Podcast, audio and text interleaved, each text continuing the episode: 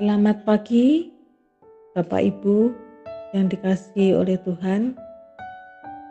Salam sehat, penuh sukacita menyambut pagi baru yang disediakan oleh Tuhan, di mana pun berada. Sebelum merenangkan firman Tuhan, mari kita berdoa terlebih dahulu. Bapa di surga, Bapa yang pengasih, Bapa yang maha pemurah, saat ini kami datang ke hadiratmu mengucap syukur untuk sepanjang malam yang telah kami lewati sehingga pagi hari ini Engkau izinkan kami menghirup udara segar serta tubuh yang sehat yang Engkau berikan. Sehingga saat ini kami juga dapat memulai aktivitas kami. Ampuni akan segala dosa dan kesalahan kami Layakan kami untuk bersama-sama merenungkan firman-Mu. Berikan hikmat supaya kami mengerti maksud dan kehendak-Mu dalam hidup kami. Kami serahkan doa ini hanya di dalam nama Putramu yang tunggal, Tuhan Yesus Kristus, Juru Selamat kami yang hidup. Amin. Tema hari ini adalah dewasa rohani. Perjalanan hidup seorang Kristen harus mengalami pertumbuhan dari hari ke hari. Sebagaimana seorang bayi yang dilahirkan bukan sekedar bayi yang lucu dan imut selama bertahun-tahun. Tetapi pada saatnya ia akan berkembang menjadi anak yang sehat dan cerdas, masuk ke jenjang pendidikan dan akhirnya menjadi seorang dewasa dan mandiri. Dalam kenyataan hidup, banyak orang yang dilihat dari usianya sudah tergolong dewasa, bahkan sudah terima Tuhan Yesus. Namun masih sering berpikir seperti kanak-kanak. Mereka hanya dapat memahami kasih Kristus itu bila ada kesembuhan, mujizat, dapat uang, dapat pekerjaan, dan sebagainya. Itu yang dipahaminya. Sulit bagi mereka memahami kasih Kristus yang sudah menyelamatkan itu, apalagi dalam kondisi miskin atau sakit.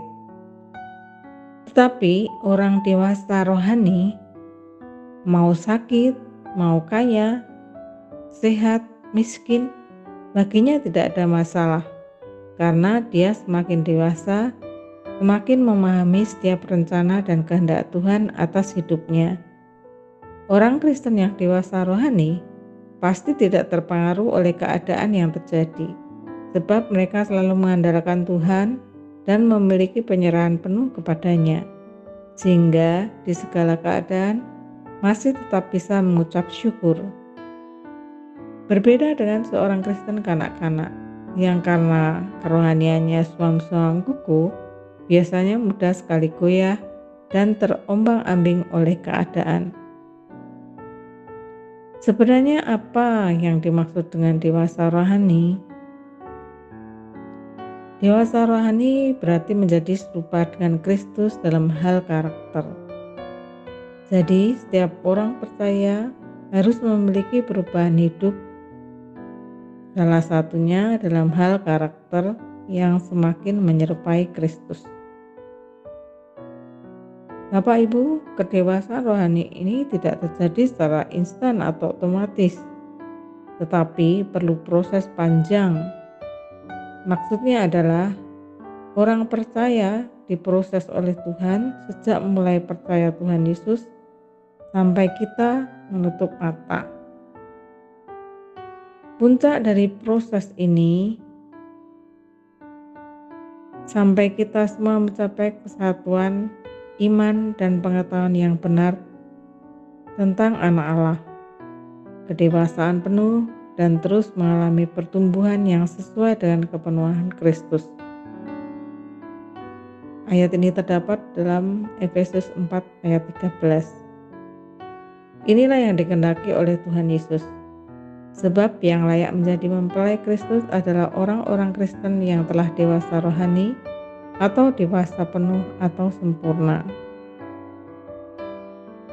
Ada tiga ciri-ciri orang Kristen yang mengalami dewasa rohani.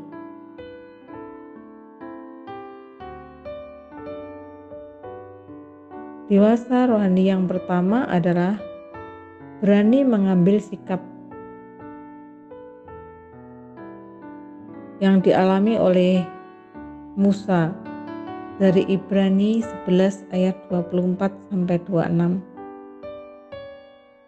Karena iman, maka Musa setelah dewasa menolak disebut anak putri Firaun karena ia lebih suka menderita sengsara dengan umat Allah daripada untuk sementara menikmati kesenangan dari dosa.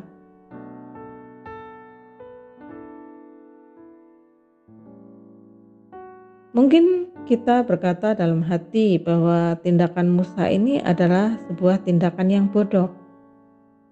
Istana adalah simbol kesenangan. Istana adalah lambang keagungan, kebesaran, dan kemuliaan. Tidakkah semuanya itu adalah kerinduan kita? Di istana, Musa menikmati kehidupan yang didambakan orang banyak. Ia mendapat pendidikan dalam berbagai bidang. Ia belajar tentang teologi, ilmu falak, ilmu pasti, ilmu kedokteran, ilmu bumi, ilmu hukum, dan mata pelajaran yang lain. Tidaklah salah kalau orang mengatakan bahwa Musa memperoleh pendidikan lanjutan yang paling bermutu di dunia pada waktu itu ketika tinggal di istana Firaun. Musa memperoleh kenikmatan yang dicari oleh banyak orang sebagai anak angkat seorang putri Firaun. Pastilah ia memiliki kuasa yang tidak sedikit. Sebagai penghuni istana Firaun, ia pasti berlimpah dengan harta dan kekayaan. Hebat bukan? Kuasa ia punya, intelektual ia miliki, dan kekayaan yang berlimpah. Mau apa lagi? Bukankah itu semua yang dikejar orang banyak? Kita mengejar pangkat, kedudukan, dan harta. Untuk mendapatkan semuanya itu, tidak sedikit yang menghalalkan berbagai cara. Cari koneksi dengan praktek suap menyuap, minta bantuan paranormal, bahkan menghabisi nyawa sesama yang dipandang sebagai saingan dan hal itu dianggap halal hanya demi uang. Kedudukan dan prestis Tapi setelah dewasa, ia menolak disebut anak putri Firaun. Pada ayat 24. Mungkin kita dapat berkata bahwa Musa adalah orang yang paling bodoh. Sebab ketika semua orang berusaha mati-matian mendapatkan semuanya itu, justru Musa menolaknya. Tidakkah tindak ini tindakan yang menurut dunia itu tidak waras? dan merupakan keputusan yang tolol. Tetapi kita harus tahu apa yang menjadi alasan Musa hingga ia mengambil sikap atau keputusan seperti itu. Sebab Musa memiliki iman dan telah menjadi dewasa. Kita boleh menjadi orang yang berpangkat dan berkedudukan tinggi. Itu baik dan tidak salah kita boleh mengejar dan meraih semua ilmu dunia ini. Itu pun baik dan tidak salah. Kita boleh menjadi orang yang kaya raya, itu bukanlah dosa. Hanya saja kita perlu mewaspadai agar yang baik jangan sampai menggeser yang paling baik. Agar yang penting jangan sampai menggeser yang paling utama. Agar yang sementara jangan sampai menggeser yang kekal. Ciri kedewasaan yang kedua adalah berani bertanggung jawab.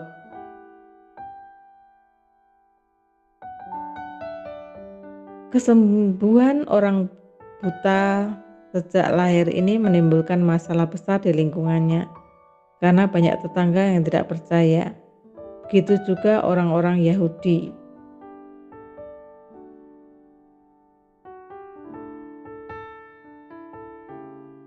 Bagian ini merupakan bagian yang sangat menegangkan. Orang-orang akhirnya menyaksikan apakah dulu ia memang buta. Supaya jelas dipanggil orang tuanya dan orang tuanya memberikan kesaksian bahwa memang ia terlahir buta. Mengenai bagaimana ia sembuh, orang tuanya angkat tangan. Tidak tahu Padahal sebenarnya mereka tahu apa yang terjadi. Namun mereka takut mengatakan kebenaran karena akan dikucilkan. Sebaliknya orang yang tadinya buta itu tetap kukuh dalam pendiriannya dan siap bertanggung jawab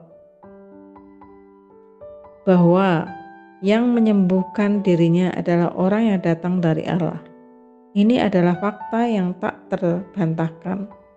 Bahkan semakin ia ditekan, semakin jelas pula pengakuannya bahwa yang menyembuhkan dia adalah Mesias.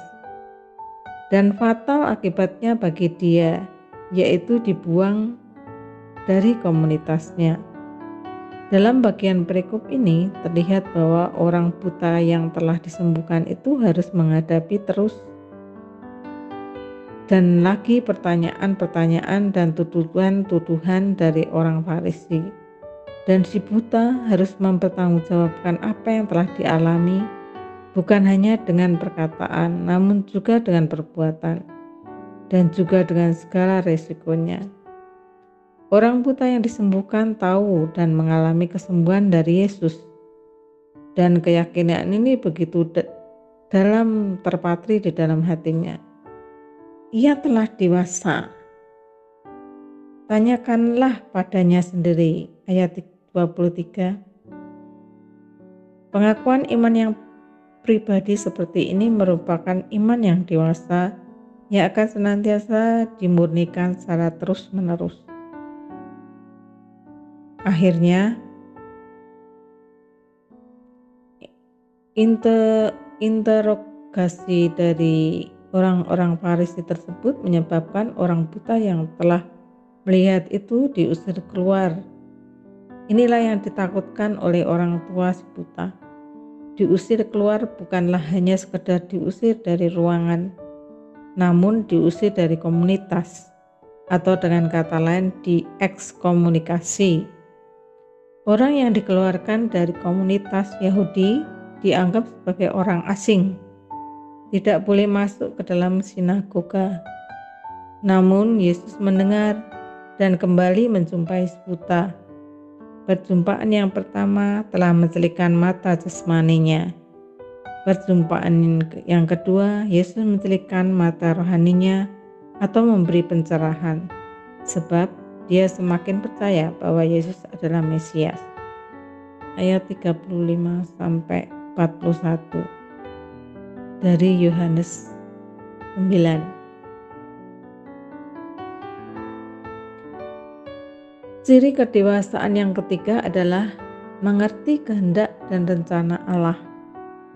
1 Korintus 2 ayat 15 sampai 16 adalah mereka yang orang yang sudah lahir baru dan bertumbuh dalam rohani dilandas ditandai dengan memiliki pikiran Kristus seperti Paulus. Artinya bahwa Paulus mengerti kehendak dan rencana Allah dalam hidupnya, memandang dan menilai segala hal dengan cara pandang Allah. Mereka memiliki sikap, sikap dan karakter Kristus yang rendah hati, bukan tinggi hati, yang lemah lembut, bukan keras dan kasar. Matius 11 ayat 29 yang melepaskan hak-haknya jadi hamba dan rela berkorban bagi orang lain.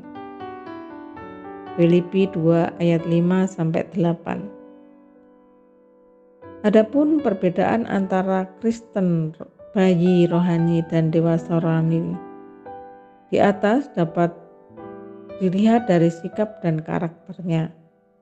Orang yang bayi rohani justru kebanyakan menuntut untuk diperhatikan, diutamakan, dan dilayani. Sedangkan yang dewasa rohani ada kecenderungan berbagi kasih, perhatian, pelayanan, waktu, daya, dan dana.